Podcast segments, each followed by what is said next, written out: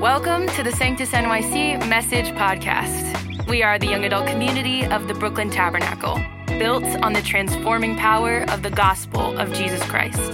Join us today as we look to God to lead us into the fullness of the life that He has for us.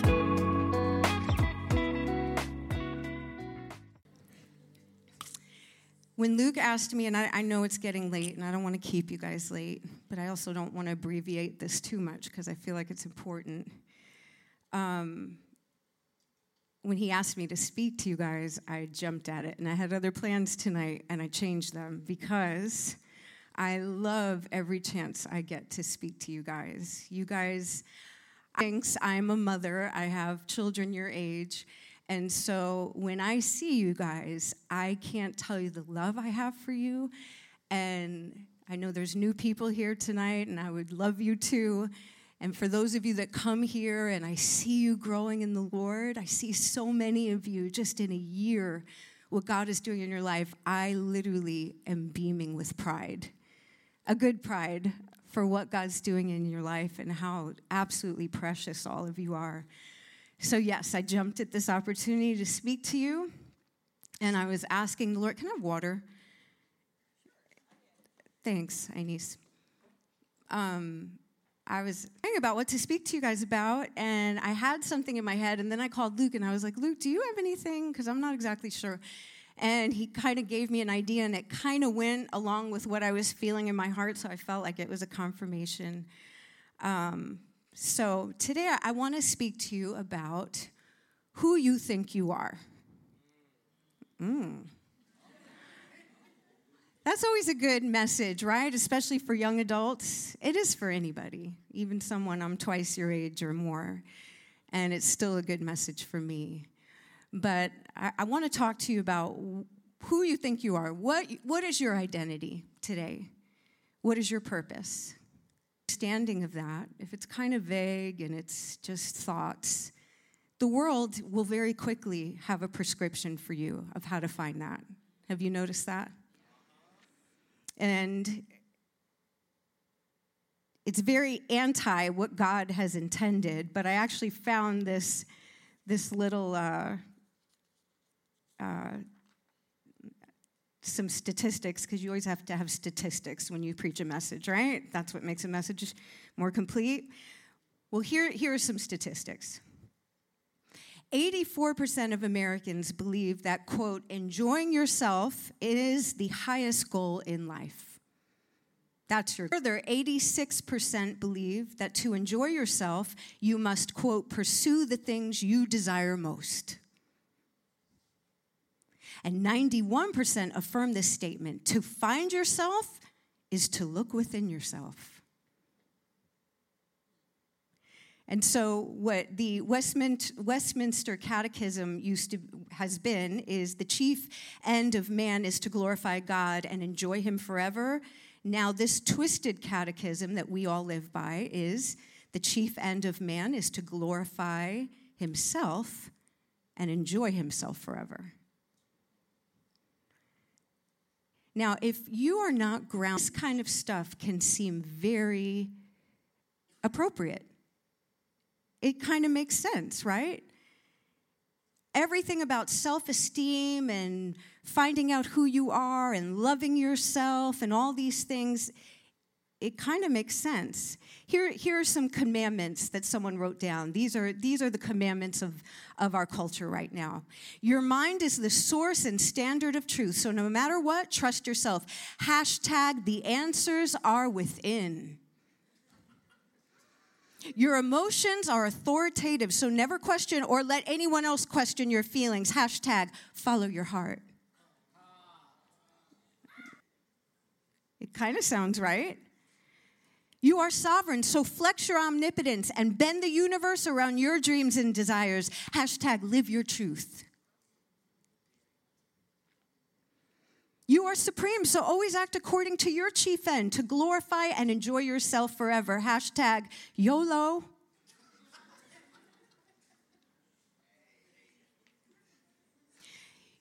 You are the creator, so use that limitless creative power to craft your identity and purpose. Hashtag authenticity.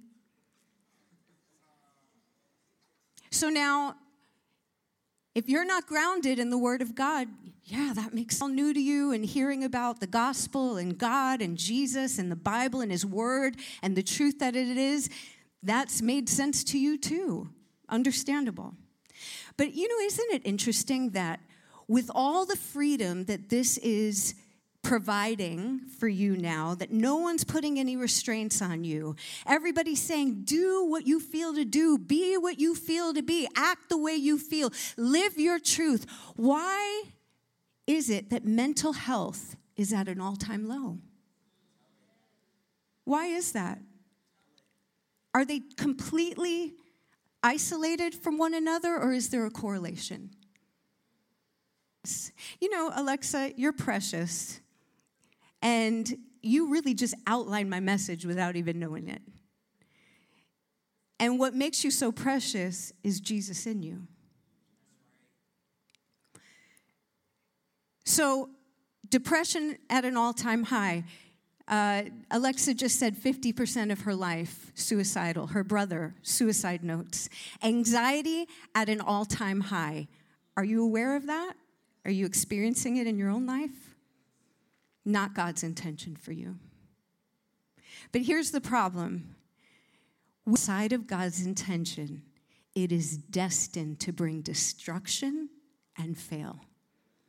You can't fight against God's purposes. If He's real, if there is a God, if He created this world, if He created us, and He had a purpose and an intent in all of it, you can't fight against that. The Bible says, Do not de- be deceived. God cannot be mocked. What a man sows, he will also reap. And so we have bought into something that was never God's plan. So, what was God's plan? Well, we can go back to Genesis to find his plan when he created us in the first place. And Genesis 2 tells us that he had created all these things, and, and Lynette brought this up recently when she was introducing a song on a Sunday. God spoke everything into existence, right? The sun, the moon, the stars, the animals, the, the trees, the waters, the sky, the earth, everything, separated everything just by speaking. That's the power of God. That's the power of God that we can't even wrap our minds around. And you might be questioning him today and you might not understand everything about him, but that would make sense, right? Because if you could, he wouldn't be God. Maybe you would be. But God is God, and we will never fully understand him until we see him. But he spoke all these things into existence. But then when he got to making you and I, it said he used his hands. And it says that then the Lord formed a man from the dust of the ground and breathed into his nostrils the breath of life, and man became a living being. So now we're, we're separate from the rest of creation. There's something intimate, there's a relationship here, there's something, a value that God has put on our life that's different than everything else He's created. We are His prized possession.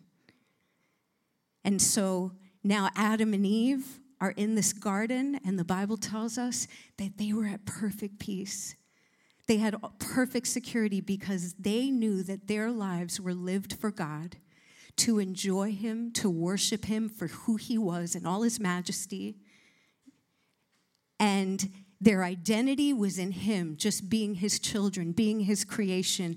And He lavished His love on them, and they worshiped Him and they lived for Him in, in His glory. They just, they existed in that. They didn't look at themselves, they didn't look at what their identity was apart from Him. There was no identity apart from Him. They were created for Him and they lived for Him, and He gave them everything they could ever need because He has everything that He any of us ever need because He's God and He created us. And that's what it looked like. And the Bible says that we were created in His image, so we are image bearers of God. You sitting here, even in our fallen state, in our sinful state, you still bear the image of God. He's put His imprint on you. And so, what that means is we have a lot of things like God does. We have intellect, we, we are creative, we have a moral compass. We have a spiritual nature. So, all these things were reflecting who God is. And He gave us that to reflect who He is. But like an image bearer is someone who's supposed to image someone. So they were reflecting who God was, and it was bringing glory, more glory, which He deserved, to God, who's worthy of all the glory. So, like you would make a sculpture of someone, you would do that to bear their likeness and show people, the world, something about that person. You would try to image it.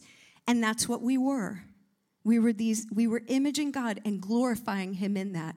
And he loved us and lavished his love on us and we found our complete satisfaction in him.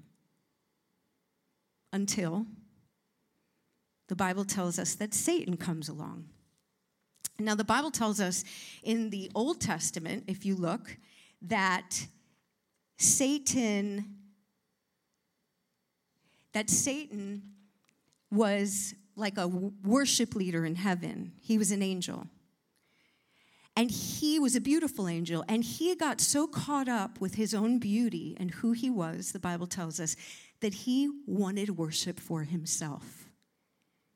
He thought, yeah, God is okay, but look at me. I deserve some worship too. I deserve some glory. I want some praise from people. I need my ego rubbed a little bit. I don't want it all to go to God.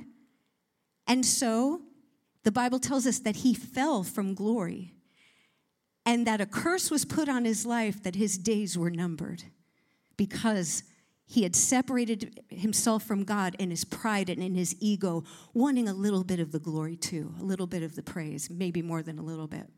And so he comes slinking into the garden, and God had only told Adam and Eve one thing do not eat from the tree of the knowledge of good and evil. Just don't do that. But I give you everything that you need. I am God Almighty. Everything that I have is yours. You are fulfilled and satisfied in me, but just don't eat that tree. And what does Satan do? He comes to them and he says to them, You will not certainly die. The serpent said to the woman, For God knows that when you eat from it, your eyes will be opened and you will be like God. And that appealed to her. Oh, I can get some glory? I can get some praise? I can be like God? People could worship me? Okay. And so Eve and then Adam followed, and they have loved themselves, and we have loved ourselves ever since. And how has that worked out for us? When they ate from that tree, suddenly their eyes were open and the, the presence of God departed from them. Every that covering that God had given them, that fullness, that, that fulfillment, that pouring into them, everything that they needed was withdrawn. And suddenly, all they saw was themselves, and they were ashamed. They saw themselves in their filth, in their sin, in their insufficiency. They saw themselves in all of that. And the Bible says they wanted to cover themselves and hide. Before they didn't had no need to cover. God was covering them. There was nothing to be ashamed of. But now, them apart from God, they were nothing. They were nothing.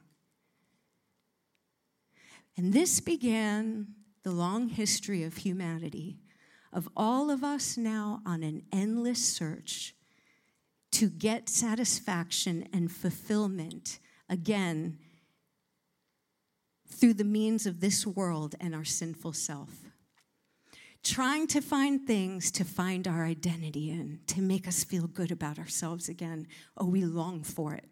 That's what we fell from. We used to have it perfectly.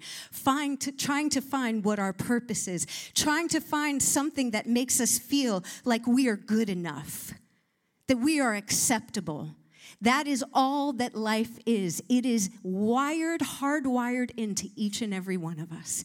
We want to know we're good enough. We want to know what our identity is. We want to know what our purpose is. We want to know that, that we're sufficient. And in our blindness, our spiritual blindness, we just keep looking to the world to tell us that. We keep trying to, this new self esteem thing that, that really didn't come about until the early uh, 20th century where it began becoming popular this idea of I have the ability in myself. I have the goodness in myself.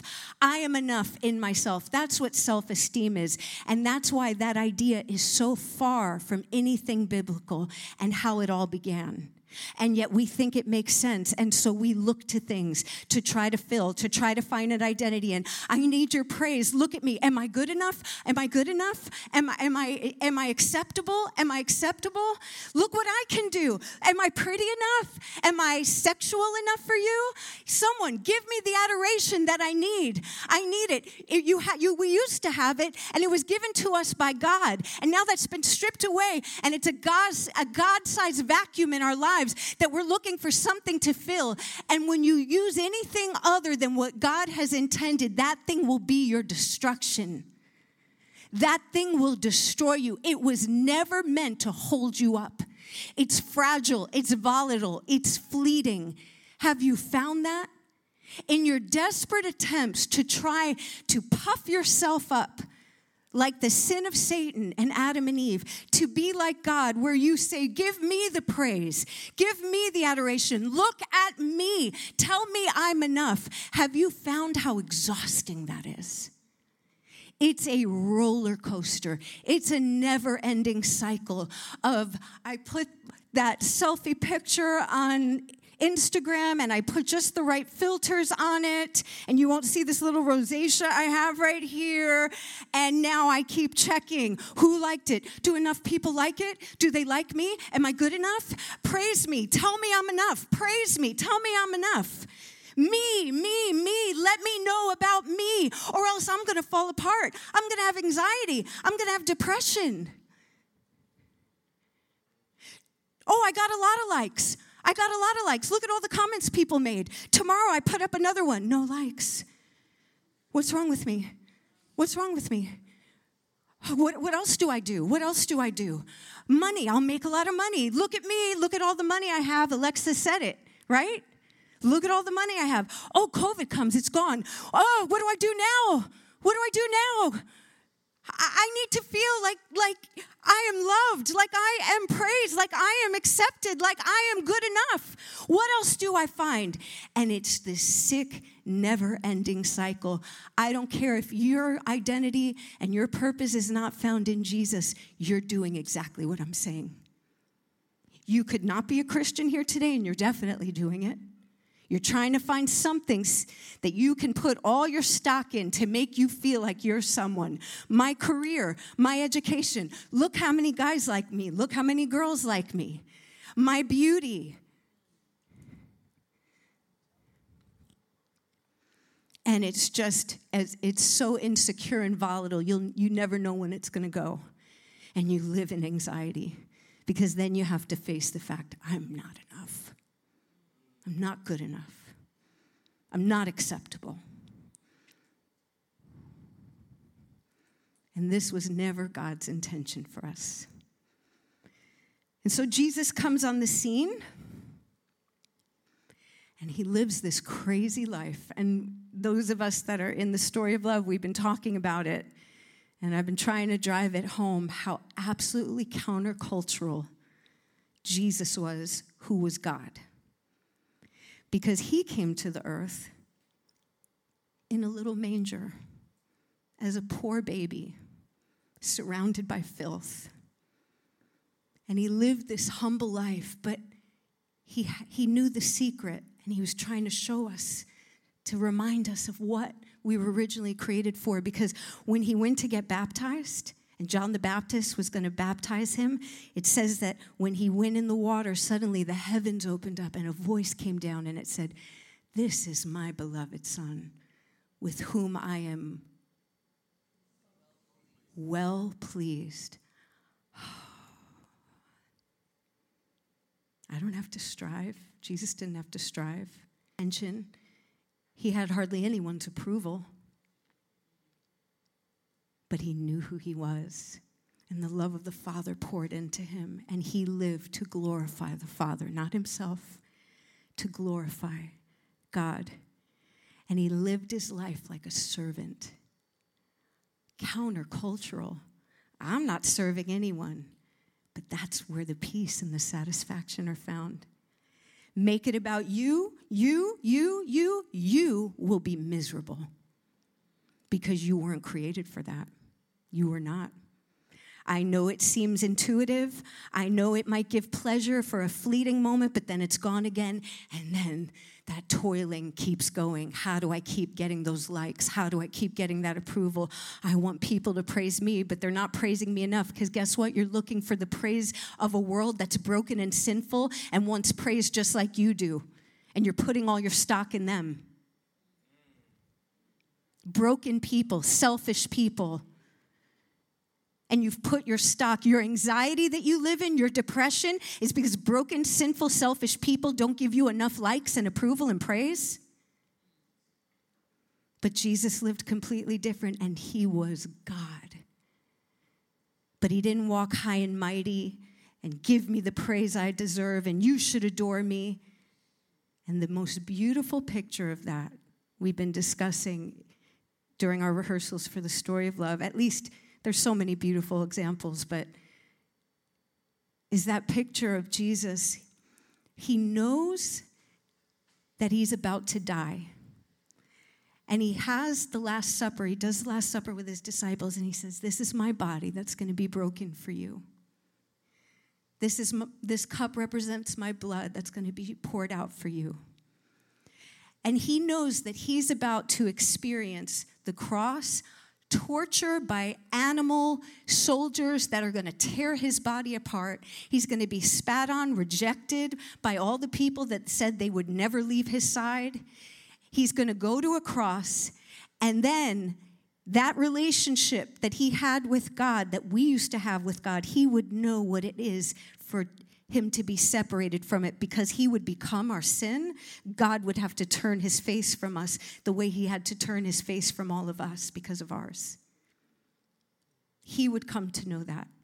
But in that place, instead of making it about me, me, me, me, me, me, my emotions, how I'm feeling, oh, me, me, me, the Bible says, knowing who he was and that he was going to go back to the Father soon and that he would leave these disciples, he got up and he took off his shirt and he got a basin and he kneeled down and he washed the feet of his disciples.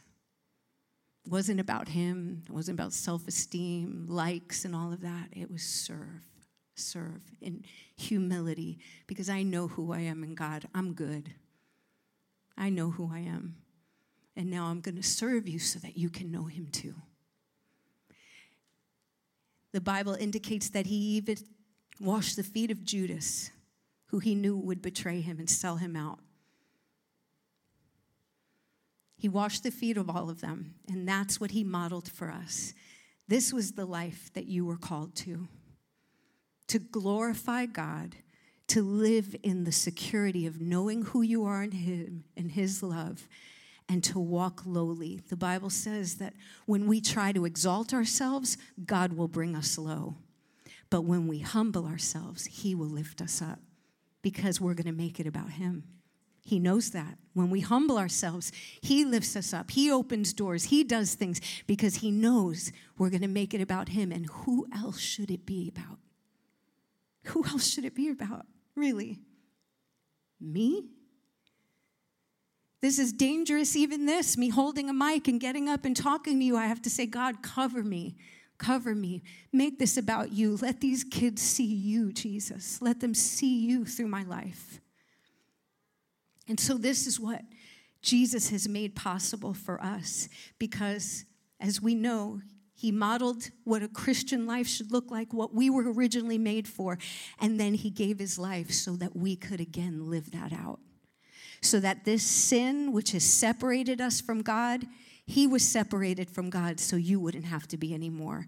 And now we saw ourselves in all our sin and all our shame and all our dirtiness and rebellion, and His blood has washed us completely clean. We don't live under that anymore when our faith is in Christ. And now we come back into the presence of God. And this is what God has called us to. This is what God has called us to to live our lives again, not looking for the praise of men, not boasting, trying to make much of us, but to make much of God who has done this amazing thing for us. Because can you save anyone?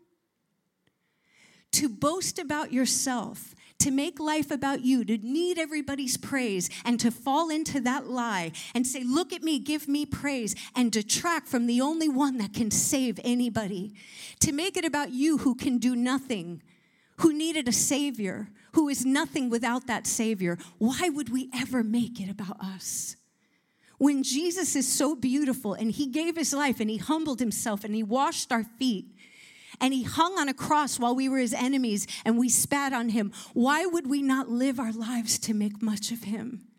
And to let this world know about this amazing Savior, that everything that my life would do would reflect I'm the image bearer. When you see me, I'm just imaging the real God, the Savior, the awesome one. I'm just a little picture of Him. If you see my life, I'm just going to keep pointing at Him. If you see anything good in me, trust me.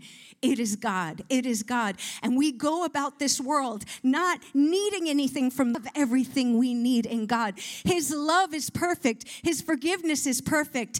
His patience with us is perfect. He has a perfect plan for all of our lives. He said He will never leave us or forsake us. And these are some of the other things. You want to know what your worth is in God? You want to know who you are in God today? These are just some of the things that the Bible says God's truth about you. You are chosen and dearly loved. You are a holy temple. You are a new creation. You are adopted as his child, and he is your father. And you are inheriting all that he has to give. You are alive with Christ. You are the light of the world. You're blameless because of what Jesus has done. You are born of God, and the evil one cannot touch you. You are chosen before the creation of the world. You are friend. You are a friend of God. You're delivered, forgiven. You are God's workmanship. You are healed from sin, holy and blameless. You are included, more than a conqueror, no longer condemned, set free, overcoming, victorious. You belong to God. You can approach God with freedom and confidence. You are strong now. You bring glory to God. You forgive others. You understand what God's will is. You have access to the Father. You have God's power, hope hope, peace, and purpose because of what Jesus has done. Amen. Amen. So, why? Because all of that was given to us through Christ. Why would we want to bring any attention to us? Why would we need the praise of men? Why would we use social media as a way to rub our ego anymore? Which just is going to get us back into that cycle it never satisfies, it only robs, it only destroys. But when you know that you're all of that and more in Christ, then you walk in that confidence of, I know who I am. I know who I am. Even if you don't feel it, it doesn't matter. If Jesus is your Savior, you are that and more. You are that and more. I don't care the mistakes you made yesterday. You are that and more. And so when you walk around in life don't need anything from anyone else. Don't need the praise of men. Don't detract from the only one who deserves all the praise and all the glory. Let your life be a living sacrifice, like Romans says, where you just bring glory to God in everything you do. Everything you do, you point back to Him and tell the world, Look, look, look at the Savior. Look at Him. If you see anything in me, I have nothing. I have nothing. I didn't earn this salvation. I did nothing to deserve it. It's because of His great mercy and grace. Look at the Savior. Look at the Savior. See what he's done. We should all be sparkling, sparkling in this world, reflecting the glory and the goodness of God. And you know what? Jesus, not only did he model for us how we're supposed to live, and not only did he make all these things possible because he cleansed us of our sin and we were able to come back into fellowship with God and he made us all these things, but the Bible tells us this about heaven because we are to live lowly lives here on this earth serving others, making much of God, not making much of ourselves. We're to live lowly lives, but the Bible tells us that there's a day coming. And this is so absolutely unbelievable. When my husband and I were at a pastor's conference in Seattle last week, and this pastor got up and started preaching from this chapter in Revelations, and we were breathless because he started to try to depict what heaven is going to be. And sometimes I don't even like to think about heaven because I feel like I dumb it down from how awesome it's going to be because no eye no eye has seen, no ear has heard, the Bible says, what the Lord has present, prepared for those who love him. We have no concept. It's so far beyond anything we can understand. But in Revelation, it tells us this, and this is so crazy. It says that At once, this is John having this revelation. At once I was in the Spirit and I saw a throne standing in heaven with someone seated, seated on it. And that's Jesus, right? The one seated there looked like jasper and carnelian, which I have no idea what that is, and a rainbow that gleamed like an emerald encircled the throne. Surrounding the throne were the 24 other thrones, and on these thrones sat 24 elders dressed in white with golden crowns on their head. And do you know what that represents? Us. Seated on a throne with a gold crown on our head in heaven. That's what Jesus secured for us because of how he poured out his life. He humbled himself, he served us so that one day we have this waiting for him, waiting for us. And then it says, whenever the living creatures, so there's angels and creatures, and I don't understand it all, but it's magnificent what's going on right in heaven and this vision that John is having. And he says, and whenever the living creatures give on, glory, honor, and thanks to the one seated on the throne who lives forever and ever, the 24 elders fall down before the one seated on the throne and they worship him who lives forever and ever. They cast their crowns before the throne, saying, Worthy are you, O Lord and God, to receive glory glory and honor and power, for you created all things, and by your will they exist and came to be. And that's us. That's us. And here's this amazing picture of Jesus welcoming us into heaven and saying, Sit, sit on your throne that I that I won for you. You didn't do anything to win it.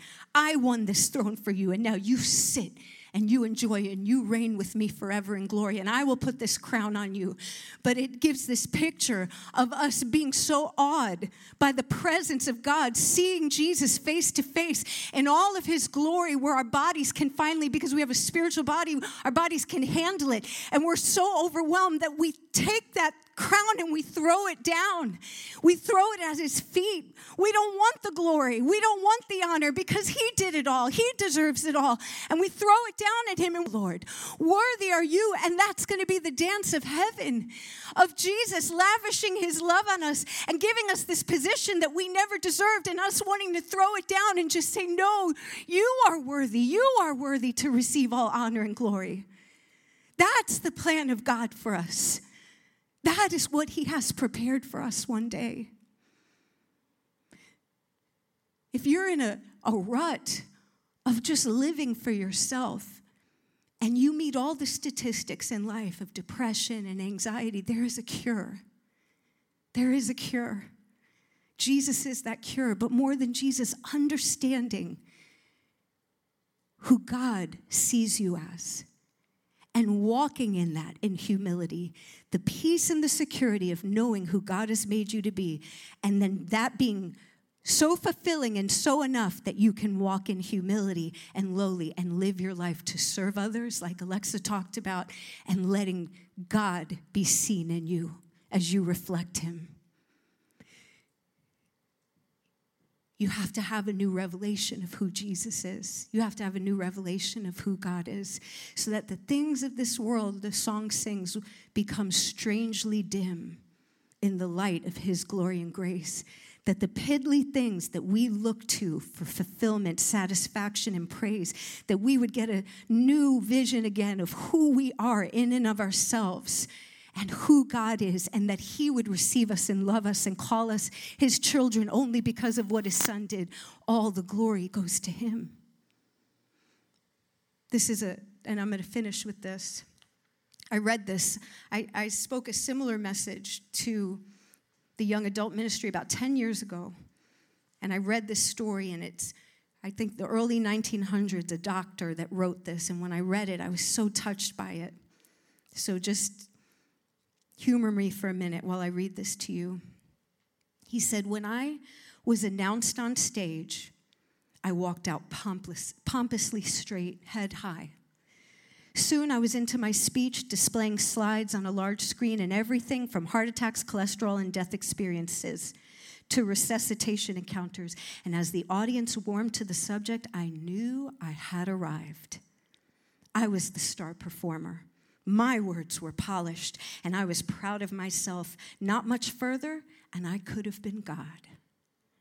After many congratulations, as people began to thin out, a man came forward. Tremendous performance, he said. A most revealing lecture. Following, me, following more compliments, he invited me to his home.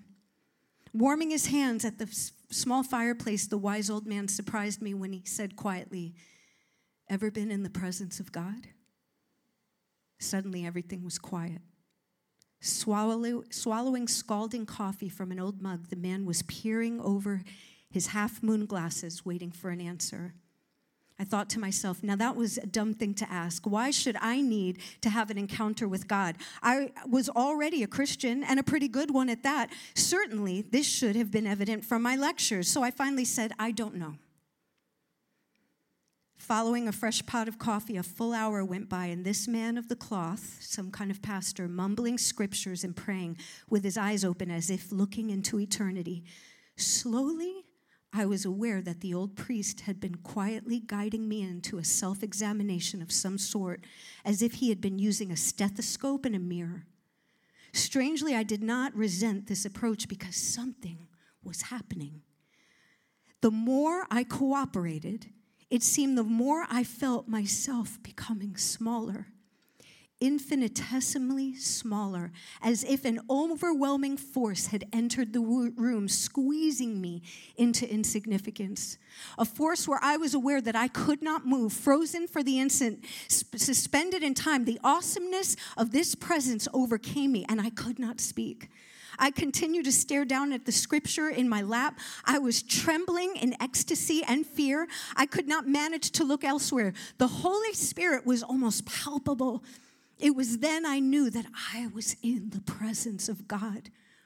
Oh, a holy moment. I felt that if I moved, I would die.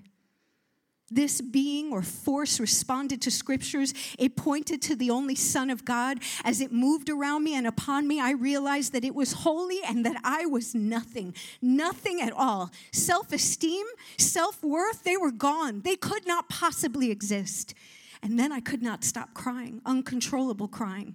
There was no room for me, for self. I knew I was unclean, abased, ashamed, in need of a bath. I was the act, exact opposite of the self realization offered by forces opposing God. I was inadequate. When the varnish of vanity and self righteousness had been removed, there was nothing left of this self pride of mine, this self assurance, this self acclaim. In the presence of the Spirit of God, I knew I was less than the chemicals I was made of. And yet, he loved me. I knew full well that He loved me.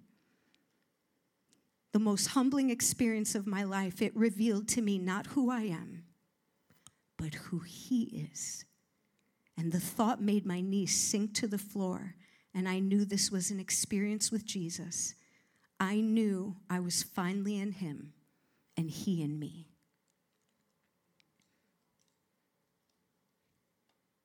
Let's just close our eyes. Lynette, maybe you want to come up.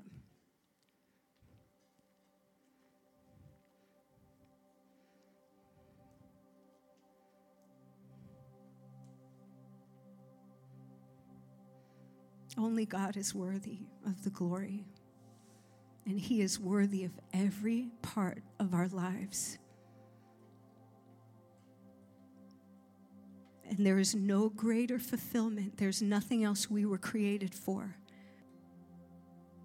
but to love Him and to bring Him glory with all of our lives. And it is a high calling. It is a high calling to be His image bearer on this earth in this dark world you bear his image. You bear it. And how much more beautiful than even Adam and Eve did because they weren't redeemed by the blood of the Lamb. In your sin and your lostness and your deadness, he redeemed you because of his great love that is not dependent on ourselves, but on who he is. And he needs to be seen in your life. You don't need to be seen. He needs to be seen. And when you let Him be seen through your life, you are living life to the very fullest that you were created for. There is no higher calling than to be His reflection on this earth, drawing other men to the same saving grace that you've come to know. And that's what He wants to use your life to do to glorify Him, to show the world how beautiful He is. If you want to I know we're going to sing a song, but if you want to make a new commitment today to surrender and give your life, JC was talking about it. I think all the worship songs talked about it. Alexa talked about it. It's the theme of the day today surrender of everything, withholding nothing from God anymore, not looking to this world for fulfillment and satisfaction anymore. Get out of that rat race, be free today. Let that burden be lifted from you and come into the knowledge of God's acceptance of you, his approval of you, not because of anything you've done, so you can't take the glory, only because of what Jesus has done, but because of what he's done you have everything you need now in God.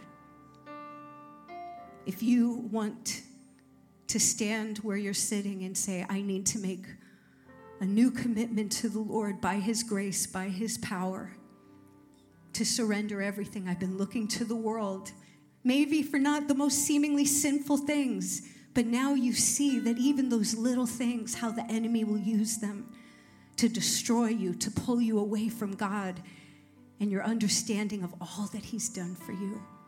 You don't have to toil anymore. You are enough because Jesus is enough in you. You are enough. You are accepted because through the blood of Jesus, you have been accepted.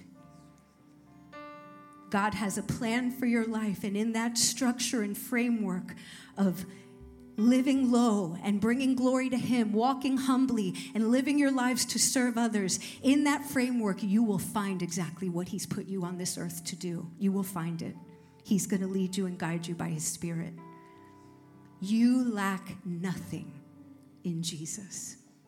So if you want to stand and say, God, I want my life to give you more glory, I want to surrender everything that I have to you because you are worthy of it. Thank you.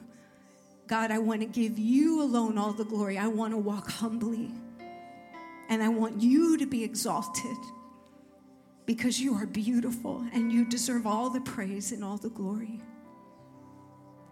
Is there anyone else? If there's anyone here that doesn't even know Jesus and you want to make a commitment, I've given you the gospel. I've tell you I've told you what he's done for you and I've shown you the better way. It's God's way and his way is always better because it's what we were created for. And that's where you find peace.